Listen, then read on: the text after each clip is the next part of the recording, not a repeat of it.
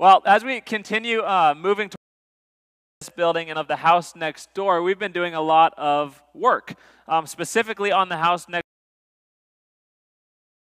Some uh, some restoration work. We've been installing a bathroom in the basement, and uh, the Lord has gifted me in a lot of areas. Construction is not one of them. Um, and those of you who have been around me in that setting know that I was not meant to be a home remodeler. So I'm glad that that's not my uh, profession. But I have gotten really good the last few weeks at going to Menards to buy things and then to return things. and then to buy some more things and not return everything, which is really great. But um, Drew over here, he helped me last week. He literally sent me the, the SKU number for the exact product that I need to buy so that I can go to Menards and actually buy the thing that we need. It's been incredibly helpful. It's been really nice. But a few days ago, the time came for us in the basement to put the walls of the shower up. The shower is in a corner of the basement, um, so there's not any like natural light in that area, but we were installing a fan and a light above where the shower will be. Uh, but from my point of view, it didn't look like it was done. The wires didn't look like they were fully run, so I was like, surely the, there's no light in this back corner. So we're setting up the walls, and as you can imagine, it's a dark basement, and now we're putting up walls. I can't really see well at all where the walls are supposed to go. It's dark. I'm like, oh man, I hope we're putting them in the right spot because we're about to screw them into these studs, and we can't really move them after we do that. And then all of a sudden, the light turned on. There was a light above me the whole time, and finally it turned on. And the moment that it turned on, I was like, oh, look at that. I can see. I can know exactly where to put the walls now, and all is good, all is well. The shower got installed successfully, and that's what light does, right? Light helps us see what we could not see in the dark. Light illuminates, light reveals. And what we're going to see in John chapter 8, something beautiful, is that Jesus declares, I am the light of the world. And in making this declaration, Jesus is saying, I'm God. Like, I came to light up what was dark. What we're going to explore this morning is that Jesus, as the light of the world, he exposes everyone and everything that he shines on. And we're going to see that Jesus, as the light of the world, he leads everyone who will follow him. So John is, is writing these truths, he's sharing these stories, and he tells us later in the book, he says, I'm doing all of this so that you will believe, so that you will hear who Jesus is, see who Jesus is, and that by believing that Jesus is the Son of God, you will have life in his name. So the light is shining, the light is on, and there's a really big light shining at me right now that's new, and I like it. We must respond, though, to the light. So I want to invite you to just really tune in. Ask God, God, what are you going to speak to me today? He may reveal sin in your heart that needs to be confessed and, and turned away from. He may awaken your heart to the fact that He wants to lead your life. He may invite you to make a decision to follow Him, to trust in Him for the first time. Whatever it is that God speaks to you, whatever the light reveals, I pray that you would respond this morning in faith. As we begin in John chapter 8, you might see that, that your Bible has a little note um, that the earliest manuscripts don't include uh, this specific section. And that's because there's, there's debate over whether or not this story, the specific story of Jesus and the woman caught in adultery, is, um, is supposed to be in the Bible. And if so, where exactly should it be placed in the gospel account? But the consensus among the majority of the scholars and the reason why we have it in our Bible is that this story is Scripture and that this story is, is serving as a really good setup to Jesus' declaration that he's going to make that I am the light of the world. So that's why many argue that these first 11 verses of John chapter 8 are right where they are in our Bibles this morning. That's the view that we're taking because it's right here. And from this first story, of Jesus and this woman who is caught in adultery, I want to show you that the light of the world exposes us. The light of the world exposes us. Look with me at John chapter 8, verses 2 through 6. It says, Early in the morning, he, that's Jesus, came again to the temple. All the people came to him, and he sat down and taught them. The scribes and the Pharisees brought a woman who had been caught in adultery, and placing her in the midst, they said to him, Teacher, this woman has been caught in the act of adultery. Now, in the law, Moses commanded us to stone such women. What do you say?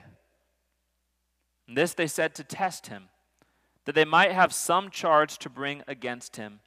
And Jesus bent down and wrote with his finger on the ground. So imagine a setting very similar to the setting we're in right here, except instead of standing, it says that Jesus is, is sitting. He's teaching the Word of God in the temple, speaking to the people about the Scriptures, a lot like what I'm doing right now. And then all of a sudden, those back doors open up, and these religious leaders come walking in with a woman. And this woman is clearly in distress. She's filled with fear. And these religious leaders stop Jesus' teaching. They bring her in front of Jesus and they say, Jesus, we caught her in the act of adultery. I don't think any of us would feel very comfortable, right? We'd be like, oh goodness, what is, what is happening here, but not only for the people who are observing this, but also for the woman herself. You can imagine the, the shame and the embarrassment that she's feeling in this moment. And these religious leaders are, are doing this, John says, to test Jesus. They're trying to get him to, to do or to say something that they can hold against him. And so they ask him, What should be done? What should be done about this woman? After all, the law says that she should be stoned. But these leaders don't really care about the law because if they did, they would know that the law actually says that if you catch two people in the act of adultery, then both of them are guilty, both of them deserve the punishment. So they're not concerned about the law. They only brought this woman, humiliating her, but also trying to trap Jesus. And so Jesus, as the Son of God, knowing their hearts, he bends down and he starts to write on the ground. And we don't know what he wrote, but he doesn't speak a word yet. He just bends down, starts to write on the ground. The religious leaders get impatient. Look at verse 7. It says, As they continued to ask him, he stood up and he said to them, Let him who is without sin among you be the first to throw a stone at her. And once more he bent down and he wrote on the ground. But when they heard it, they went away one by one, beginning with the older ones, and Jesus was left alone with the woman standing before him. So, Jesus, instead of falling for their trap, instead of doing something that, that they try to trap him in, he flips the whole interaction on its head. Remember, they're coming in and they've got two goals. Their goals is, are to expose the woman for her sin and to trap Jesus into saying or doing something that they can hold against him. They want to prove that Jesus is, is anti law. That's why they did what they did. But then this entire interaction gets flipped on its head because Jesus actually exposes them. The light of the world exposes what is truly going on in their hearts and in our hearts. Because, yes, this woman committed adultery. Yes, that is sin. But as the light of the world shined on these men who are trying to shame her, he reveals that they have sin in their lives too. Right? Maybe they did not commit adultery and then uh, get caught in the very act. But Jesus says if, if a man looks at a woman with lustful intent in his heart, then he's already committed adultery in his heart. Maybe they did not get commit murder and, and then get, get caught in the act of murder, but Jesus says that if we hate our brother or sister, then we've already committed murder in our hearts. So, whatever it was that Jesus wrote on the ground, whatever it was in his tone of voice or in his countenance or in his words, these religious leaders had to come to terms with the fact that they're not innocent either. And as a result, Jesus says, Throw the first stone if you're innocent. And they begin to walk away from oldest to youngest. And it's easy for us to point out the sin in other people's lives while ignoring it in our own life, right? Or maybe that's just me, but I feel like I'm really good at it. Our sin, my sin, always seems to look worse on someone else than it looks on me, right? Like we hear um, someone gossip about someone, and we're like, man, I cannot believe that they would say that. And behind their backs, like, I can't believe they would do that. Then a few minutes later, we're talking about someone behind their backs, but we're justified because, like, it really needs to be said, right? Same sin, looking worse on someone else, but when we come to Jesus and we allow His light to expose the sin that is in our heart, then we can clearly see that no matter what the sin is, it is sin. And regardless of what we think about the severity of, of our individual sin, the light shows us that, that sin is deadly. Sin is costly. And unless our sin is dealt with, we are in trouble. This woman was well aware of that fact, right? She's being brought in and she's thinking, My death is imminent. I'm going to be pelted with stones. I'm going to die in just a few moments. But then Jesus spoke. Her accusers left, and she's left now alone with Jesus. In verses 10 and 11, it says that Jesus stood up and said to her, Woman, where are they? Has no one condemned you? And she said, No one, Lord. And Jesus said, Neither do I condemn you. Go, and from now on, sin no more. So this woman, just, just moments earlier, is sinning against God. Then she experiences this interaction with the Son of God. She receives the forgiveness that he's offering. She calls Jesus Lord, and she's walking away a changed woman. See, for her, her sin was already very clear, and as the light of the world shone on her, it exposed, he exposed her need for forgiveness. And she found that forgiveness in Jesus. After realizing that she is not condemned by Jesus, she's told to go and to sin no more. And I think as we as we read this, it's like, how can that happen so quickly and so easily? A few minutes earlier, she's blatantly sinning against God, and now now she's walking away forgiven. But wasn't what she was doing really bad? Well, the only reason that Jesus does not condemn her, but instead welcomes her, the reason that Jesus gives her this new life, is because just a few months later, he would take the punishment for her sin upon himself. See, remember at the beginning of this story, the, the story starts by saying that, that these religious leaders want to stone the woman. If you read ahead to the end of John chapter 8, you're going to see that the chapter ends with the same religious leaders wanting to stone Jesus. But because his time had not yet come, he's not stoned at the end of John chapter 8, but a few months later, his time would come. And as Jesus' time came, he was beaten, he was hung on a cross, he was crucified for the sins of this woman, for the sins of you, and for my sin.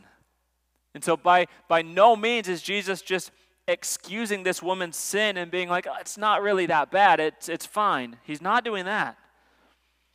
In fact, her sin, along with the sin of the world, is so serious that it would require his death. But because he's going to die for this woman, this woman can walk away forgiven, free. Free to love God, free to no longer live life in sin. And that same invitation is open to us here and now. See, our sin, whether it's adultery or lying, cheating, gossiping, name the list of sins, whatever that sin that God exposes in our hearts is serious. We deserve punishment for our sins, but that's not the end of the story. Jesus took that punishment, He took it upon Himself so that we never have to. He was condemned for the sins of the world so that we could be free. So, as the light exposes our sin, let the light also expose the beauty of forgiveness. See, for all who trust in Jesus, the words that he spoke to this woman, woman are the same words that he speaks to us. Verse 11, Jesus says, Neither do I condemn you. So go, and from now on, sin no more.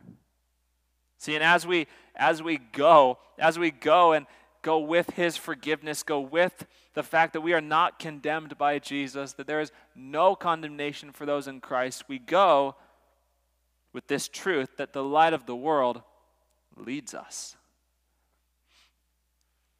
John 8 and verse 12, it says, Again, Jesus spoke to them, saying, I am the light of the world. Whoever follows me will not walk in darkness, but will have the light of life. See, understanding the, the context of this specific section of Scripture um, really helps us get the full depth of Jesus' declaration here. He's at the end of the Feast of Tabernacles, which we, we looked at last week. The, the festival is coming to an end, and it was an annual feast where the people of God are remembering the fact that God, um, He guided them, He provided for them in the wilderness for the 40 years. He gave them food to eat, He gave them water to drink, and he gave them something very interesting to guide them at night. He gave them a pillar of fire. I don't know if you've ever been like in a big field in the middle of the night with, with no street lights, no car lights, nothing. And you felt the weight of that darkness. Or maybe you've been in a desert in the middle of the night, which that could be a story in and of itself. But you're like stuck in the desert. You don't know where you're at. You don't know if you're going to hit a cactus, you're just trying to stay alive. That's similar to what these people experienced in the desert, but they had a light. See, in those moments when you're trapped in darkness, all you want is light, and that's what God gave to his people. But he did not just give them like a little, a little candle to guide them, he gave them a pillar of fire. His very presence in, in a bright pillar of fire each night to guide them. And so, what the people of God now, as they're finishing the, the Feast of Tabernacles, as they're remembering what God did for them in the wilderness, as they're remembering that, that fire that would guide them each night, Jesus now speaks up and he says, Hey, I am the light of the world. That pillar of fire, that God's presence that was leading you and guiding you, in the desert, it's me. It's foreshadowing me.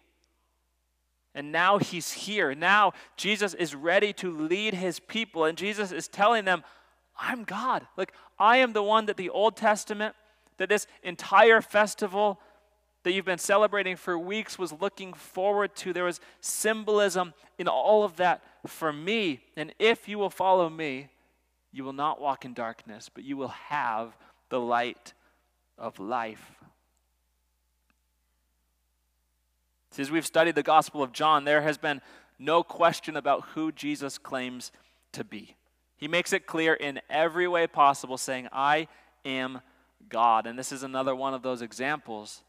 But just in case we don't fully get it at this first statement, look at verses 13 through 20 says the Pharisees, those are the religious leaders, said to him, You are bearing witness about yourself, so your testimony is not true. Jesus answered, Even if I do bear witness about myself, my testimony is true, for I know where I came from and where I am going. But you do not know where I come from or where I am going. You judge according to the flesh. I judge no one. Yet even if I do judge, my judgment is true, for it is not I alone who judge, but I and the Father who sent me. In your law it is written that the testimony of two people is true. I am the one who bears witness about myself, and the Father who sent me bears witness about me. So they said to him, Therefore, where is your Father? Jesus answered, You know neither me nor my Father. If you knew me, you would know my Father also. These words he spoke in the treasury as he taught in the temple, but no one arrested him because his hour had not yet come. So again, we, we have a, a history with this, these religious leaders. They're consistently rejecting him, consistently not wanting to believe that Jesus is the Son of God, and they're continuing to question him. And so here they're saying, Jesus, we can't believe that you are the Son of God because you're just, you're just saying that that's who you are. You're just bearing witness about yourself. Jesus is like, well, yeah, but so does light. Like when light shines, it shows that it's light, right? In the same way, I'm bearing witness that I am the light of the world. I can bear witness about myself, but I'm not the only one who bears witness because my Father also bears witness that I am who I say I am.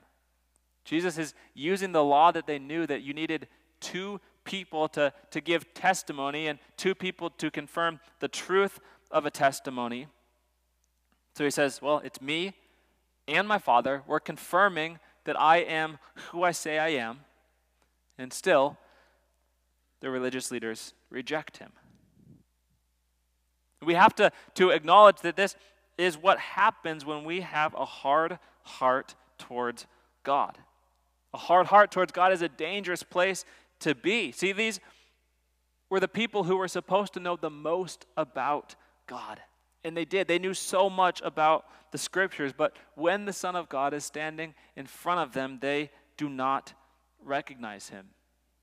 In addition, they have all these questions, and they're, ans- they're asking these questions, and Jesus is, is giving them reasonable responses, answering their questions with responses that, that they would know, and still they refuse to listen to him because their hearts are hard, they're set in their ways, and they do not want the light to expose their sin and to expose their need for Jesus.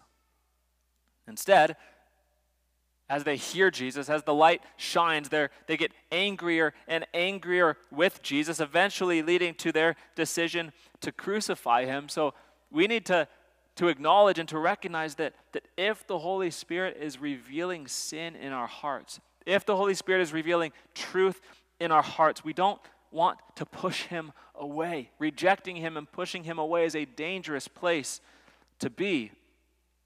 Instead, we should view the, the exposing of sin as God's grace in our life because he's exposing that sin because he wants us to confess it to him and he wants us to be free from it. He wants to pour out his forgiveness. So, as the light exposes sin, let it not push us away from Jesus, but bring us closer to Jesus. Yes, Lord, thank you for showing me that sin. I confess that to you as it is sin, and I turn away from it and I trust, Jesus, you died for that sin. So now let me walk in freedom. Let me walk in the life that comes from the light. Let the light of the world lead you. Remember, Jesus says, I am the light of the world. Whoever follows me will not walk in darkness, but will have the light of life. He doesn't just say, the light will, will lead you and, and guide you. He says, You will have the light of life. Jesus will live in you. And that's the invitation that he gives us today and every day. Follow me, Jesus says, and you will have the light of life. And the thing with, with this, this journey with Jesus, as we have the light of life, is that our lives are filled with moments of incredible joy and incredible pain and, and everywhere in between, right? We've got moments of health, moments of sickness, moments of excitement, moments of dread. Life is filled with moments, and they're all over the map. But there's one steadfast constant in every moment of life, and it is that Jesus is with us.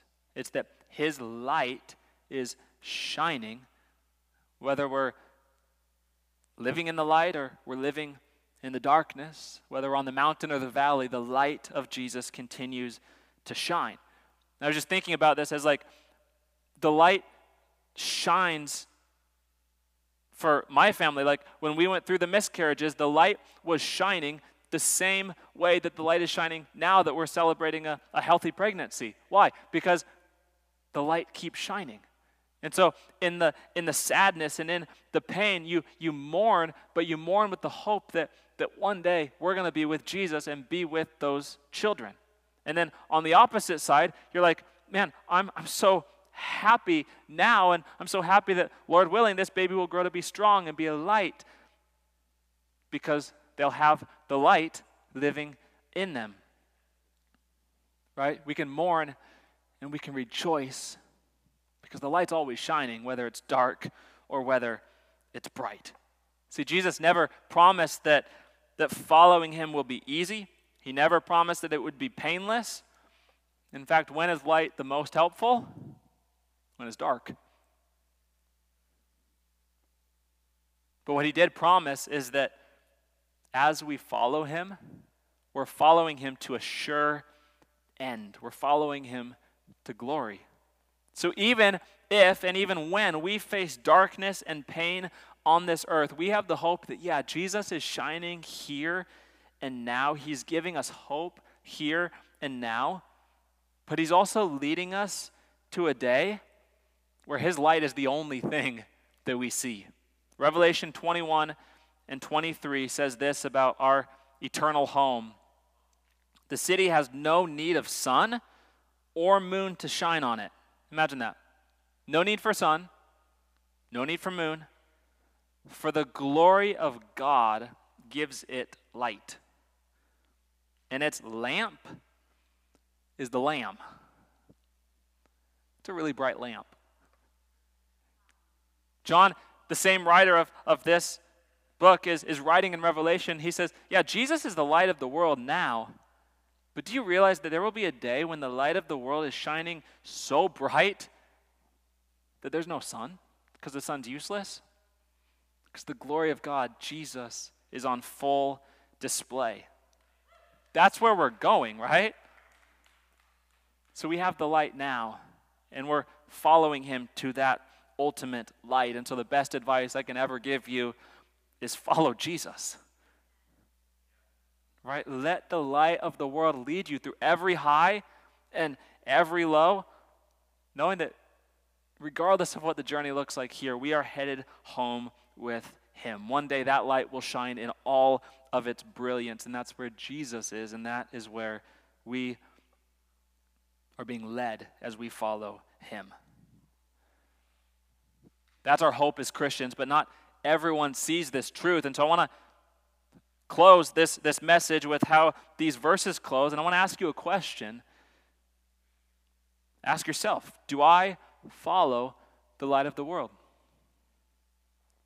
Do I follow the light of the world? Verse 21 Jesus said to them again, I'm going away, and you will seek me, and you will die in your sin. Where I am going, you cannot come. So the Jews said, Will he kill himself since he says, where I'm going, you cannot come. And he said to them, You are from below, I am from above. You are of this world, I am not of this world. I told you that you would die in your sins, for unless you believe that I am He, you will die in your sins. So they said to him, Who are you? Jesus said to them, Just what I have been telling you from the beginning. I have much to say about you and much to judge, but he who sent me is true, and I declare to the world what I have heard from him. They did not understand that he had been speaking to them about the Father. And so Jesus said to them, When you have lifted up the Son of Man, then you will know that I am he, and that I do nothing on my own authority, but speak just as the Father taught me. And he who sent me is with me. He has not left me alone, for I always do the things that are pleasing to him. As he was saying these things, many believed in him. So, as we've seen each week, we've, we've seen two different responses to Jesus. There's, there's one group who, if you would ask, Do you follow the light of the world? they would say, No, no, we don't, because they're refusing to listen to Jesus. They're refusing to trust in Jesus. So they would say, No, I, I don't follow the light of the world. But verse 30 shows that, the, that there are people who are listening to all of this, they're observing all of this, and they would say, Yeah. Like, in Jesus. For them, the answer to the question, Do I follow the light of the world? They would say, Yes, yes, yes, I do. What about you? Do you follow the light of the world? Do you follow Jesus? If you cannot say with confidence, Yes, I do, then I would just ask you to make that decision today. To turn from your sin, to trust in Jesus, to see the mercy that he showed that woman caught in adultery. To remember the kindness that he showed the people who, for 40 years, followed that pillar of fire in the wilderness. To see the, the proof of his identity that, that both he and God the Father bear witness that he is the Son of God. But don't stop there. So those are, those are things that we read about, but this is not a dead book because the same love that he showed that woman is the same love that he showed us and that he continues to show us. That he died on the cross to pay for our sins. That he took your shame upon himself so that you would be able to live with him forever and see the empty grave. He did not stay dead. Jesus proved, as God rose him from the dead, he proved, I am the Son of God. I am the one who conquered death. So if you will turn from your sin, if you will trust in me, you will have eternal life. And if you can say with confidence, Yes, I do follow Jesus, praise God. Like we never we never graduate from that place. We're not like, "Oh, I've made it far enough in my Christian walk. I don't have to follow Jesus anymore." No. Every single day is another opportunity to keep following Jesus. It's another opportunity for the light of Jesus to shine on our hearts. It's another opportunity for us to, to have the Holy Spirit reveal the sin that is in us, to confess that sin to Him, to turn away from it, and to trust in Jesus. Every day is an opportunity for the two rhythms of a Christian life repentance and faith. Repentance and faith. And as we walk with Jesus, as we walk in relationship with the light of the world, something amazing happens. We become light. And so I want to close with an encouragement and a call to action from Jesus because he can say it a lot better than I can. This is our close and our call to action. Matthew 5, 14 through 16. Jesus says, You are the light of the world. A city set on a hill cannot be hidden, nor do people light a lamp and put it under a basket, but on a stand, and it gives light to all in the house. In the same way, church, let your light shine before others, so that they may see your good works and give glory to your Father who is in heaven. Let's pray. Father, we thank you that you sent Jesus to this earth as the light of the world. Lord, on that, on that dark night, you sent the light. And Jesus, your light shone your entire life. And then when they thought that they had, had shut your light off, when they thought that they had, had finally done away with you and put you in the grave, hmm, the light shone all the more brilliant as you walked out of that tomb, left the stone rolled back, and you now are in glory. And we know, Jesus, that we are headed to a day with you where there's no need for sun, there's no need for moon, because you, Jesus, the Lamb, are the light. Your glory is all that we see. So, Lord, we thank you that that is where we are headed. And God, we have such hope. So I pray, Jesus, for anyone who has not yet made that decision to trust in you, God, I pray that your light would shine on their hearts right now. God, give them faith to believe that you came for them. And God, for each of us who, who do trust in you, I pray, Jesus, that, that your light would continue to shine on us, that we would continue to allow you and, and invite you to search our hearts, to reveal sin that is in our hearts.